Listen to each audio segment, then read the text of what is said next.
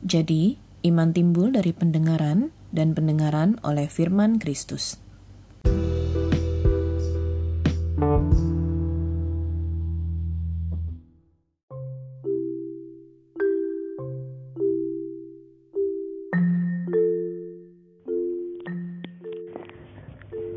Hari ini saya mau berbagi tentang perenungan yang saya dapatkan dari kisah Yesus yang tercatat dalam Injil Matius 16 ayat 13 sampai 19 dengan perikop pengakuan Petrus. Setelah Yesus tiba di daerah Kaisarea Filipi, ia bertanya kepada murid-muridnya, kata orang, siapakah anak manusia itu? Jawab mereka, ada yang mengatakan Yohanes Pembaptis, ada juga yang mengatakan Elia, dan ada pula yang mengatakan Yeremia atau salah seorang dari para nabi. Lalu Yesus bertanya kepada mereka, "Tetapi apa katamu, siapakah aku ini?" Maka jawab Simon Petrus, "Engkau adalah Mesias, anak Allah yang hidup." Kata Yesus kepadanya, "Berbahagialah engkau Simon bin Yunus, sebab bukan manusia menyatakan itu kepadamu, melainkan Bapakku yang di surga." Dan aku pun berkata kepadamu, Engkau adalah Petrus, dan di atas batu karang ini aku akan mendirikan jemaatku, dan alam maut tidak akan menguasainya.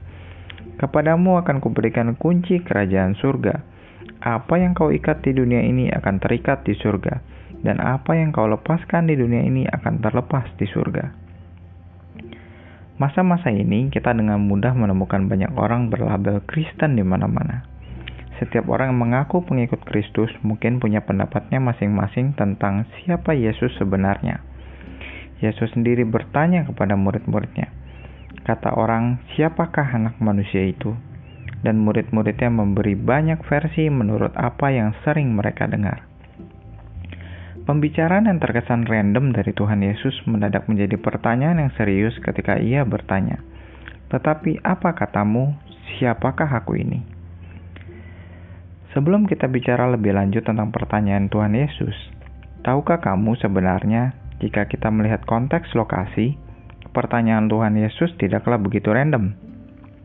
Saya menemukan sebuah detail pada firman Tuhan, yaitu lokasi yang bernama Kaisarea Filipi. Informasi sederhana ini mungkin sering kali dilewatkan oleh banyak orang. Setelah mencari tahu, saya menemukan bahwa Kaisaria Filipi sebelumnya adalah sebuah tempat penyembahan dewa Yunani bernama Pan. Tempat itu dulu dinamai Banias dan terdapat sebuah gua untuk melakukan pengorbanan manusia untuk penyembahan berhala, di mana pada dindingnya terdapat tulisan Yunani yang berarti gerbang alam maut.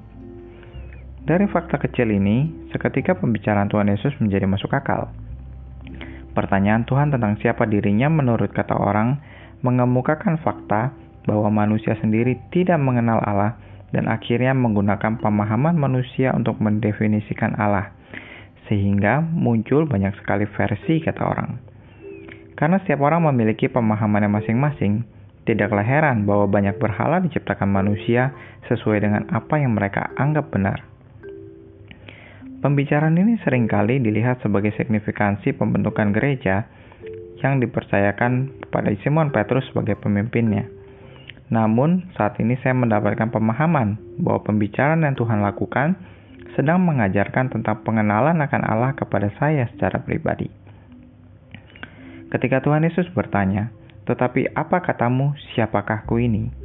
Pertanyaan ini seakan ditujukan juga kepada saya dan semua orang yang mengaku mengenal Kristus. Alkitab memang memberikan banyak peran kepada Allah, entah sebagai Bapa, sebagai sahabat, sebagai juru selamat, sebagai tuan, sebagai mempelai, dan berbagai-bagai peran lainnya. Namun lewat pertanyaan ini Tuhan Yesus menekankan akan sebuah hubungan pribadi. Apa katamu? Bukan kata orang yang menjadi fokus Tuhan Yesus. Jika kita tidak pernah mengalami hubungan atau pengalaman pribadi dengan Tuhan, kita hanya bisa mendengar atau membaca kata orang tentang siapa Tuhan sebenarnya. Dan sampai kita bisa mengenal Tuhan Allah secara pribadi, baru ia dapat dengan leluasa mengerjakan hal-hal besar lewat hidup kita. Karena Simon Petrus mengenal Tuhan, ia mampu menjawab bahwa Kristus adalah Mesias, anak Allah yang hidup. Dan oleh karena pengenalannya, Petrus ambil bagian dalam pekerjaan besar dari Bapa di surga. Tidak cuma kesempatan yang Petrus dapatkan, tetapi juga sebuah perjanjian bahwa kepadanya akan diberikan kunci kerajaan surga. Yesus berkata, "Apa yang kau ikat di dunia ini akan terikat di surga, dan apa yang kau lepaskan di dunia ini akan terlepas di surga." Tentu, apa yang Yesus katakan merupakan sebuah hal yang sangat masuk akal. Siapakah yang akan memberikan kunci rumahnya kepada orang yang tidak ia kenal dengan baik? Tanpa hubungan pribadi dengan Allah, kita hanyalah orang asing yang tidak peduli seberapa rohani perbuatan kita. Tuhan Yesus juga berkata sebelumnya dalam Matius 7 ayat 21 sampai 23. Bukan setiap orang yang berseru kepadaku, Tuhan, Tuhan akan masuk ke dalam kerajaan surga, melainkan dia yang melakukan kehendak Bapakku yang di surga. Pada hari terakhir banyak orang akan berseru kepadaku, Tuhan, Tuhan, bukankah kami berbuat demi namamu dan mengusir setan demi namamu dan mengadakan banyak mujizat demi namamu juga?' Pada waktu itulah aku akan berterus terang kepada mereka dan berkata, Aku tidak pernah mengenal kamu, enyahlah daripadaku kamu sekalian pembuat kejahatan. Perhatikanlah bahwa orang asing tidak akan diberi akses masuk. Mungkin ada yang bingung, kalau saya sudah mengundang Yesus masuk ke dalam hidup kita untuk jadi Tuhan dan Juru Selamat, masakah saya tidak dapat masuk ke dalam kerajaan surga? Saya percaya bahwa setiap orang yang dengan sungguh-sungguh mengundang Yesus masuk dalam hidupnya juga bersungguh-sungguh mau membangun hubungan dengannya, sehingga memiliki sebuah hubungan pribadi dengan Tuhan. Lalu, apa usaha yang dapat kita lakukan untuk membangun hubungan dengan Tuhan? Langkah paling mudah adalah dengan membaca Firman Tuhan, sebab ada tercatat dalam Alkitab bahwa Firman itu adalah Allah. Dari Firman Tuhanlah kita akan mengenal Tuhan lebih jauh tahu akan apa yang menjadi perintah dan ketetapannya, dan mengerti apa yang menjadi keinginan hatinya.